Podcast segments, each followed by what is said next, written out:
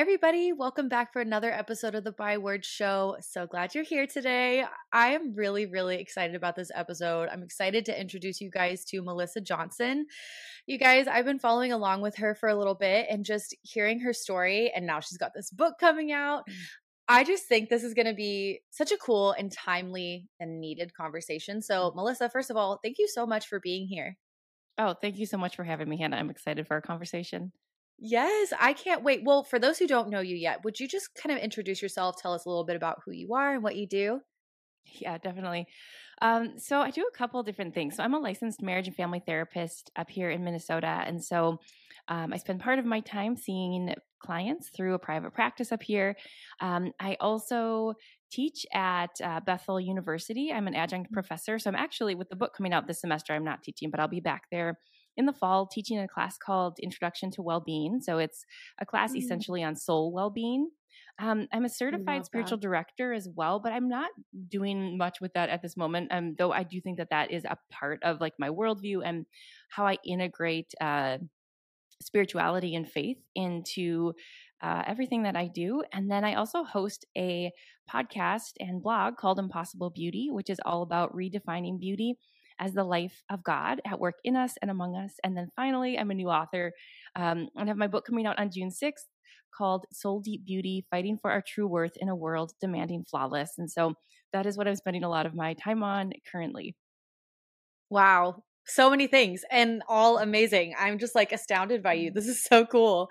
It's mm-hmm. got to be so interesting too with your therapy background and the well-being world. Mm-hmm. And then also you've got this passion for beauty. So how did all of that come about? How did you get so passionate about beauty? Yeah, so that's, it's interesting because it was not like a part of my journey that I anticipated or even like desired initially. Um, so when I was, um, I was seeing clients about probably like nine years ago now, and I was also seeing my own personal therapist, and it came to my attention via my therapist that I should be getting, or not should be getting. Um, she invited me to get some more intentional help around what she was calling an eating disorder. And mm. I was mm. kind of shocked by that um, because I felt that a lot of the things I was doing seemed, quote, healthy because of our culture and um, what I I ended up realizing that there was something kind of out of whack in my life, and so I did end up doing intensive eating disorder th- uh, treatment, and through that journey, I ended up seeing like the unhelpful messages that women were believing, women and men actually were believing in the therapy rooms in intensive eating disorder treatment were actually the same messages that people were believing outside of the therapy rooms. Mm. I saw how the souls within the eating disorder therapy world were being depleted because of these messages, but I saw the same thing happening in the outside world. And so I got to this point where I realized just how those messages had been like sucking the life from my own experience and again just seeing it in the wide those same messages at work in the wider world and just realized like I can't like not say something about this. Mm. Um, and so from that, uh, it's kind of a, this is already kind of a long story, but a longer story about how that developed into um, Impossible Beauty, the podcast, and needing to redefine beauty, um, and then what is now the book as well. Wow. That's amazing. It's so funny that you mentioned that because I had an eating disorder as well when I was younger. And mm. it's so funny that you mentioned how you didn't even realize that you, wouldn't have even identified yourself as someone who was struggling with that because it was the same for me. I always mm-hmm. saw, you know, these documentaries or these pictures of girls with really severe cases and I thought, "Oh, no, like it's not that bad for me. Like I'm just doing what the internet says I need to do to be pretty and healthy and thin and fit or whatever." And I mean, I was 12. I mean, I just, I was just looking at these messages and receiving them as like, oh, yeah, mm. this is just what I need to do in order to be beautiful, in order to be accepted. And it's just crazy how ingrained that messaging is into our culture that you and I and so many others could just feel like, oh, that's normal. Like, oh, there's nothing even wrong with that, you know? Yes. yes.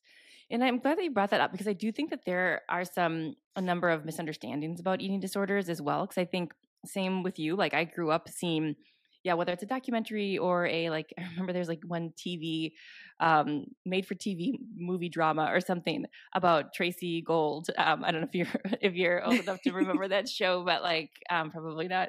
She was in Growing Pains, an older show. Um, but just this idea, this like caricatured um, idea of someone being emaciated. But what a lot of people don't know is that you can have an eating disorder in any size or shape body um, in you know any gender right. any age and i think sometimes we have this idea that you have to be 14 and caucasian and upper middle class or um, and those things are just not true um, right. and so i think oftentimes it gets I mean, there are a number of reasons. I think people don't realize it's an issue because of our like how normalized it is in our culture. Some of these struggles, but also um, and beliefs, but also because I think of that caricature that we have oftentimes of you know the that teen girl, um, yeah, with with an eating disorder. Oh, yeah, absolutely. So, along with that, you did mention that we are just believing these lies men and women, kids, any age, it doesn't matter what your race is, what your background is. As part of American culture, we are receiving these messages every day, pretty much everywhere we look. So, what are these lies that you've noticed we are receiving about beauty and all these standards, and how is it impacting us? Yeah, and there's so many messages, Hannah. I think that that's such a good. I mean, it's such a good question. Um, you know, I think one of the the biggest things that I've experienced in my own life is this the impact of um, like thinness as mm. uh, like our representation for beauty and for health. Um, and so I think we have like a double whammy there, kind of when it comes to uh, like almost like losing weight being the linchpin for social acceptance, happiness, mm. health. I mean, we just put so much emphasis on weight loss as the key like the silver bullet so to speak um, yep. and so i think that that is that is one thing that i see um, another thing is what jean kilbourne who's an activist and um, she has been researching like advertising for literally decades she talks about this idea of um, absolute flawlessness and that mm-hmm. was true i would say you know in print ads in the the 90s you know when i grew up and would look at magazines and things like that we had photoshopping and that those technologies are you know clearly still around and um, at work but also i think what has made this idea of absolute flawlessness being the norm even worse is obviously social media where it's not only you know celebrities who have been photoshopped but it is um, our friends and and our own right. image um, that is like these images are literally unreal and so then we go and compare ourselves or look at ourselves in the mirror and um, it's like it's a it's like a almost i don't know how it can't be a trigger for shame this idea of like i am not um, you know, my skin maybe isn't as flawless as that literally cartoon version of myself. Um, yeah. like, and it's, it's like, it's kind of laughable. It's like when we actually talk about it that way, but then, you know, our brains don't realize that, that we're comparing ourselves to, you know, a fake, a fake image. And so, um, those are a couple of the things that I see and um, well so kind of going back to that thin ideal we see like so um, there's one survey that that occurred where um, I, th- I, think it was like Glamour magazine that did it in partnership with um, Chapel Hill, that in this survey, 97% of the women recognized having a one I hate my body moment during the day. And so we're seeing epidemic numbers of body dissatisfaction. I would also mm. say that, you know, I think post pandemic and also during the pandemic, we see the prevalency of eating disorders going up we also see disordered eating. And another survey, 75% of the women surveyed um, reported that they engaged in disordered eating behaviors. And, you know, I think kind of to kind of to the same point that we were naming earlier in our conversation that I think oftentimes these reports that we have of disordered eating and eating disorders are only because if we if we recognize it you know we can only report it if it's right. recognized but in both your case and my case and i actually just released an interview on my podcast impossible beauty of another woman who had an eating disorder and did not know it um, mm. and so mm. i'm curious like i'm so curious actually how many people actually are engaging in disordered eating or eating disorders have would be diagnosable um, if if we maybe i don't you know if uh, if we only realized it. So yeah. those those are some of the things that that i'm seeing.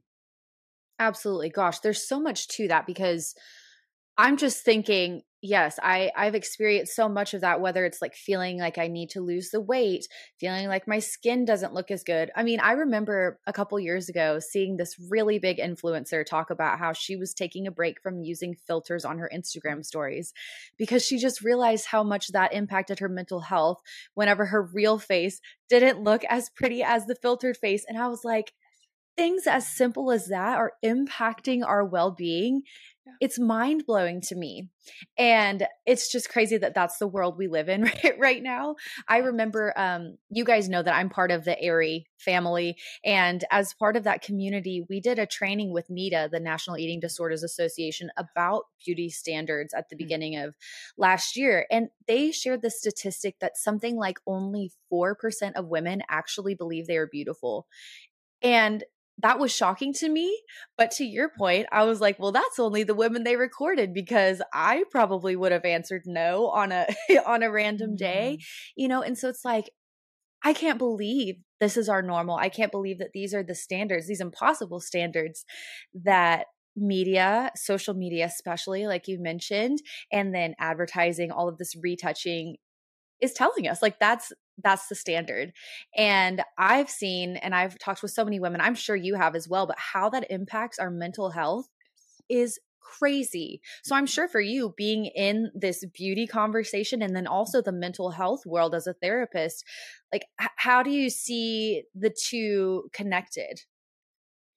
Yeah, I mean yeah, to to your point, they're they're so connected. And I you know the research shows us this um, you know, we see things like body dissatisfaction, eating disorders, anxiety, low self esteem, body dysmorphia.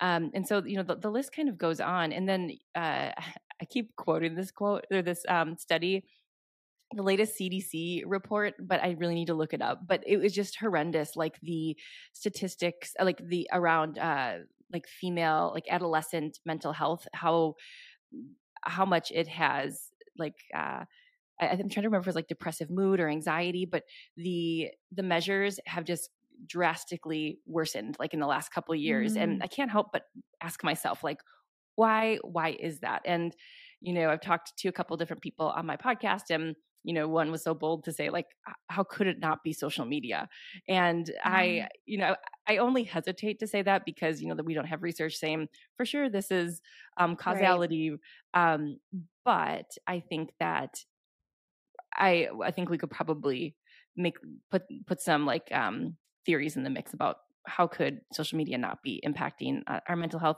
And then you know i think for me like anecdotally i can say like in sessions and things like that uh, of of course i've spoken with a number of women who struggle with body image and um, their relationship with food. I think that that is an ongoing theme oftentimes for for the women that i work with. Mm, I could totally see that. Yeah, that makes so much sense. And it's it's so interesting to me, especially now that I'm a mom, and especially mm-hmm. because I'm about to have a, a, girl.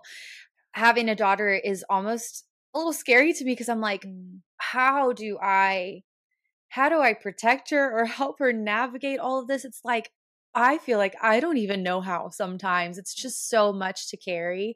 And especially with the addition to social media being such a huge part of our lives on a regular basis, it's something I am still learning. How do I protect myself? How do I limit the voices and kind of proactively help myself with my mental health or comparison or all of those things?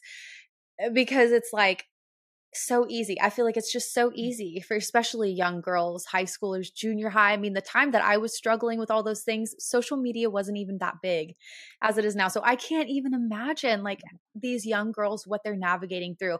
So, do you have any advice for how I mean, a woman of any age, but especially someone who's active in the social media world can kind of guard our hearts, guard our minds from all of those messages that can be overwhelming and impact us negatively? Yeah, I think I have a couple like um like tangible things and then some like theoretical things as well. Um the first thing is you know, I, I really think limiting use of social media is really key. Uh Elena Rossini, who's a filmmaker, Italian filmmaker, I just had her on the podcast recently, and she, in her film The Illusionist, she talks about there's this estimate. Um, this was like made in 2015, 2016, but at that time they were estimating that by 2020, we would be to the point of media saturation, where we are spending 80% of our waking hours on some kind of media. I mm. spoke with Elena just several weeks ago, and she said, I think we're past 80%. Like, I think we've gone over. And so, my point in saying that is we are like, we're at that point of media saturation where our minds and our hearts are being soaked, drenched in these literally unreal images. And, mm. you know, I think we like to, we, we can maybe pretend that that's not impacting us. But another piece of information that uh, Jean Kilbourne gives us is that babies can recognize a logo at the age of six months. So these images impact us deeply. Mm. And so the reason I say that is because I think we sometimes don't recognize how much this is impacting our hearts and our minds. And so my first thought is let's limit the use. And I um I think about this. We we are we don't have kids at this moment. Um, that might be happening in the future, and so I think about okay, well, I, I, really don't want them to be using social media at all. And so I'm like that. Maybe that's like naive of me to say, but how like how how can we put around like guardrails and boundaries around phone usage and um and social media and maybe mm. I actually um one of my students she was uh, so she'd be like 18 or 19 and she was the only student in this one particular class because we were talking about social media she had not had social media and uh, her her perspective was so interesting and hmm.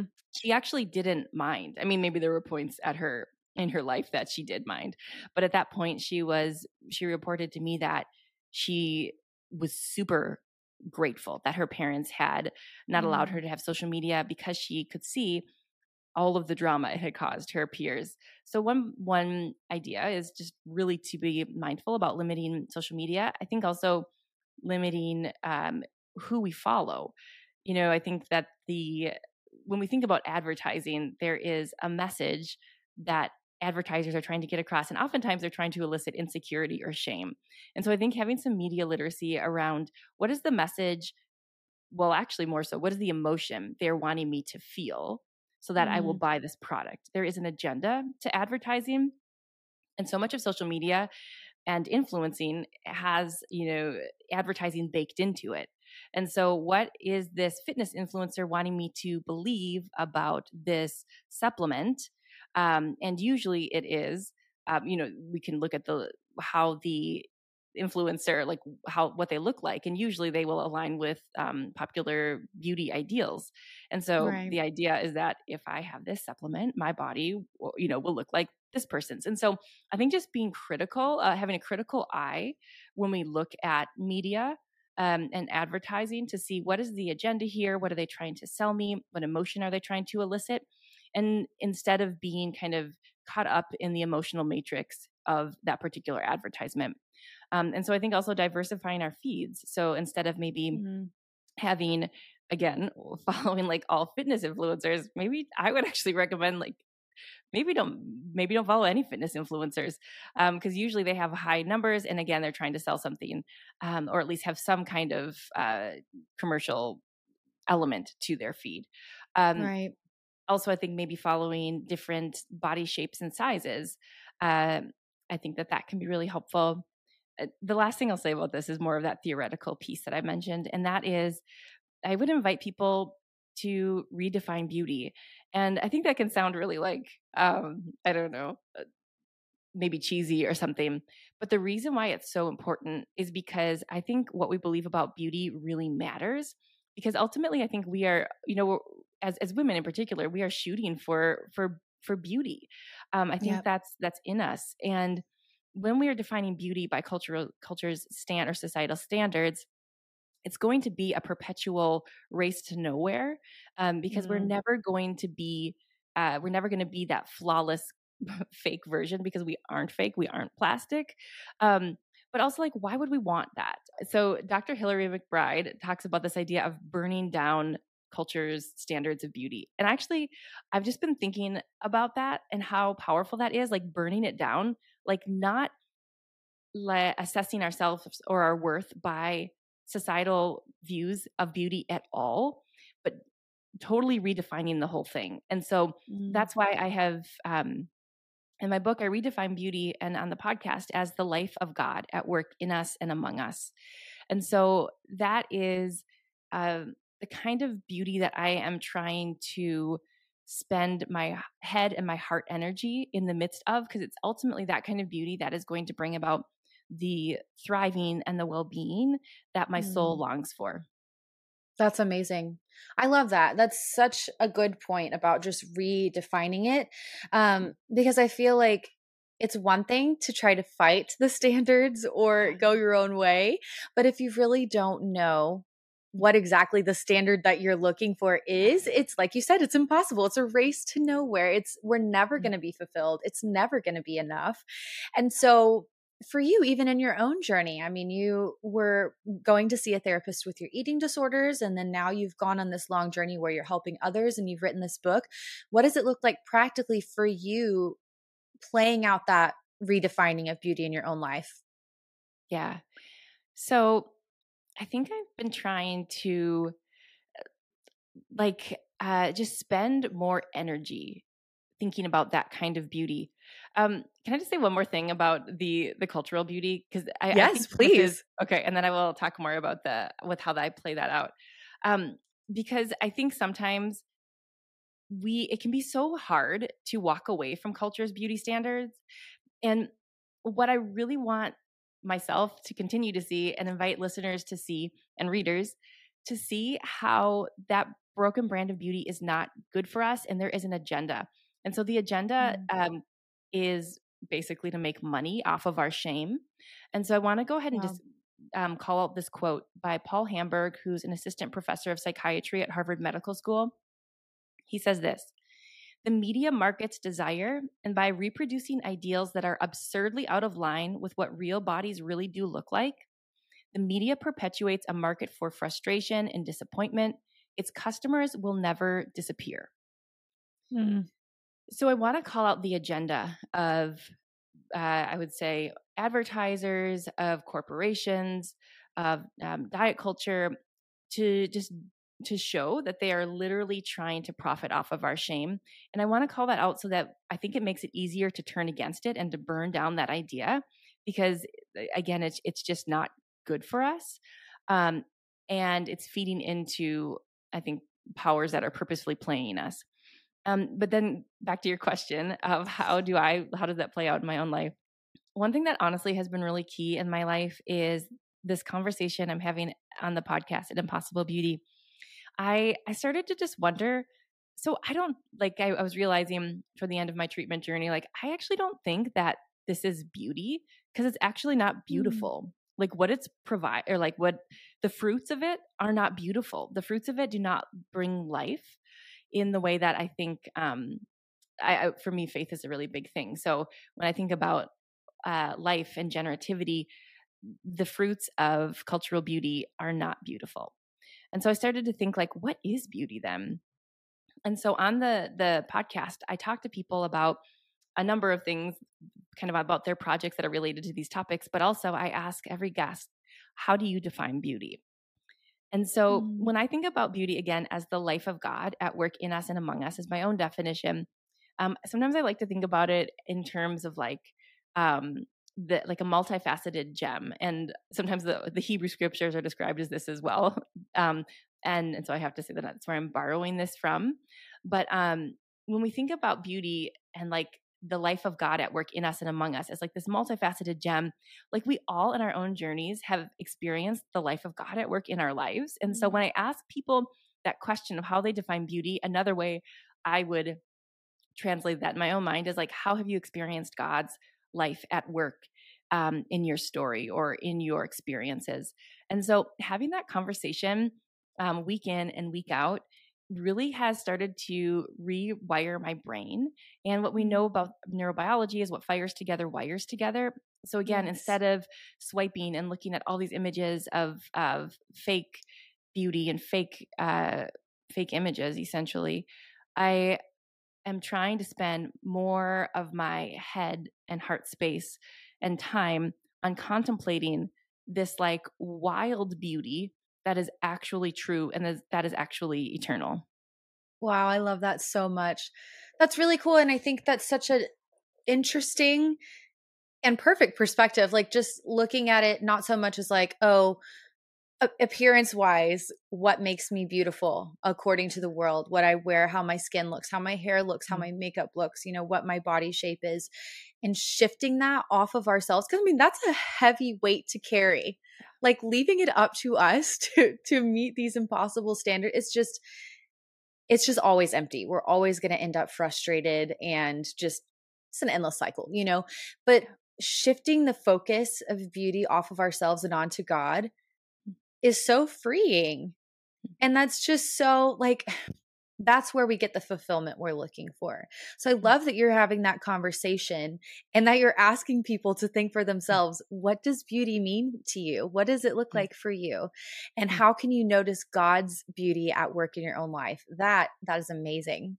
So with that being said, talk to us about the book Soul Deep Beauty. What was the heart behind writing this and what do you really want the readers to hear from this book? The book again kind of came from well not kind of it totally came from my journey in intensive eating disorder treatment.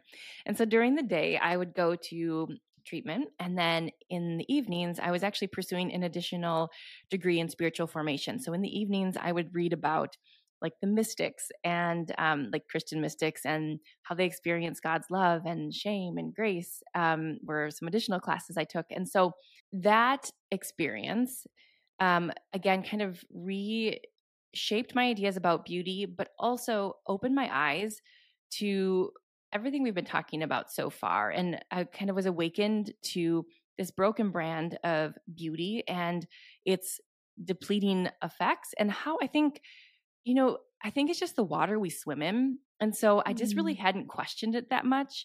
Like, probably if someone had asked me, do you think beauty standards are helpful? I probably would have been like, no, probably not. But I didn't realize like the layers of impact, but also the depth of impact. And so mm. that awakening to how damaging these messages are was the inspiration, as well as uh, like about three quarters of the way through my experience, I I think I started to see, or I know I started to see, how um, I think like evil has an agenda in the world, and um, I started to see how these messages were, I feel, being used by by evil. Um, and we could talk about like how you know, and I, I don't want to. I'm not like a person who thinks that there's like a demon behind every bush. I'm really yeah. not. but I really do. I've, I've I've just seen too much in my experience to not think that there is like good and light in the world and dark and evil whatever that means i don't know all the you know the ins and outs of it hmm. but um i think that uh well so dr curt thompson talks about how shame is a minion of evil and i started to see how i think not only are we being played by corporations and advertisers but i really do think that evil is using the shame that all of this produces to distract us and disintegrate us and deplete us for the purpose of, you know, if we are misguided and misdirected in these ways, how, what a perfect strategy to mm. take our heart space and our head space and our energies and our talents um, to redirect it toward something that is fleeting and false so that we actually don't walk into the fullness of life, but also the fullness of who God has created us to be so we can create good and beautiful things in the world. And so wow.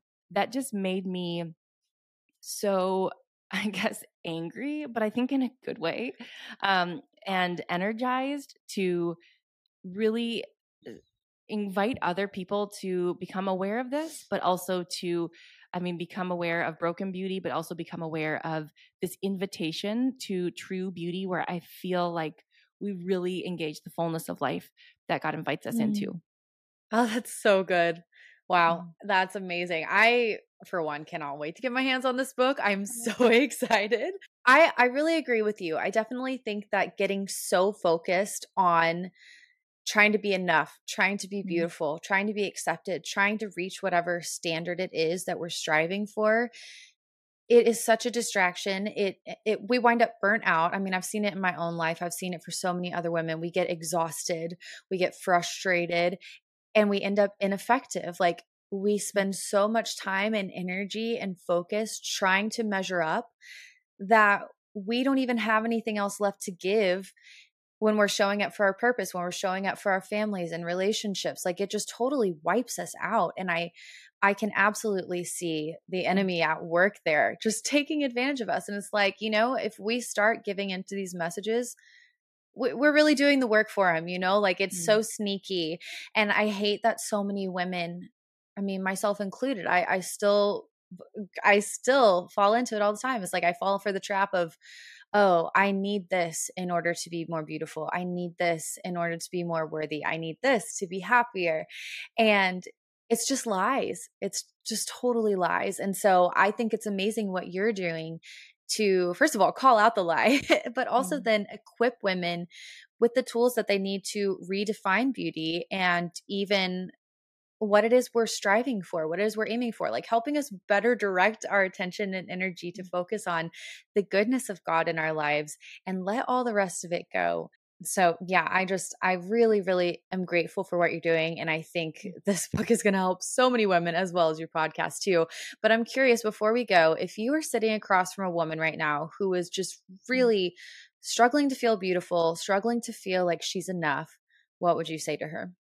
Well, I think the first thing is I I just really want to like I would want to offer them uh, self compassion, an invitation to self compassion, because I think sometimes, and I know this happened for me, um, it would actually drive me nuts when people would be like, I don't know, these struggles with body image or whatever. This is like an idol and blah blah. Like to me, that just adds on shame, and so mm. I don't I don't think it's helpful. And so I would say that I would invite them to a compassionate stance toward themselves and, and and toward all of us as women you know I, I, really think advertisers and corporations they've used psychology to turn beauty against us and so i really my hope is that that person would not feel shame for kind of feeding into some of these messages because I, I really feel like again this is the water we swim in and so hopefully lifting that a little bit.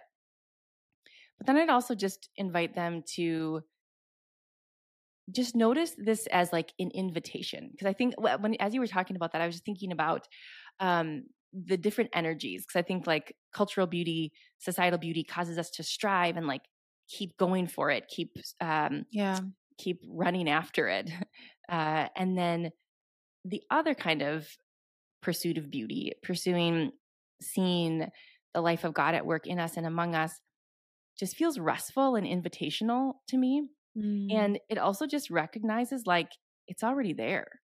Like the image of God is is like already in you. And the vibrancy, like the glory, and I don't even understand all of this, but like the spirit of the living God is like in us.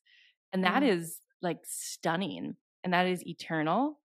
And like in the end everything else is going to fade away um i don't i don't know what's going to happen um the, you know whenever like for at the end of um whatever this is like this era or whatever you want to call it but beauty standards are are fleeting you know they they come and go with different times and um whatever cultural trends. But what we're talking about is is eternal and uh and stunning and that is already in you. And so it's almost like a rest in who God has created you to be, knowing that his light, his life, his goodness, his image is already there. And so I would invite them to to see that, to ask God maybe to help them see it.